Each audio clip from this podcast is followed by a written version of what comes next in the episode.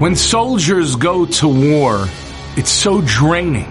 Every moment you have to be on guard. If you're on the front lines, lives will be lost. And yet, courageously and bravely, they stand on the front lines and they fight the enemy.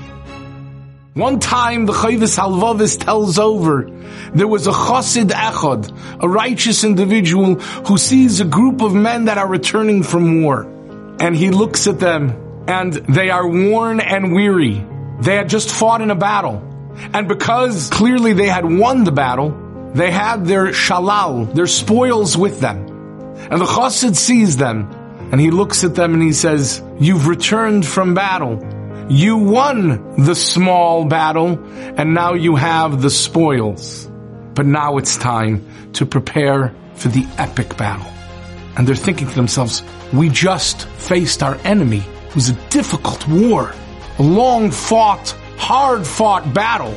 Now we're preparing for the epic war. What's the epic war? And the chassid told them, now comes the war and the battle with the Yetzer Hara day in, day out, and the Yetzer Hara is relentless, indefatigable. He will not stop. Not at nothing will he stop to try to defeat his enemy.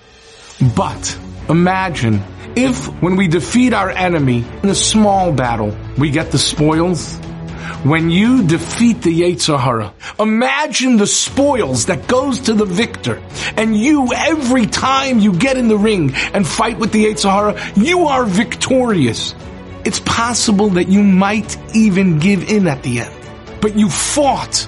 And when you fight, by definition, you are a victor. The Ribbono Shel Olam does not expect a hundred percent success. Otherwise, there's no battle. The rivalry is when sometimes you win and sometimes you lose. But if you fight every single day, then you are the victor. And to the victor goes the spoils. And the spoils will be endless bracha and atzlacha in every aspect of your life.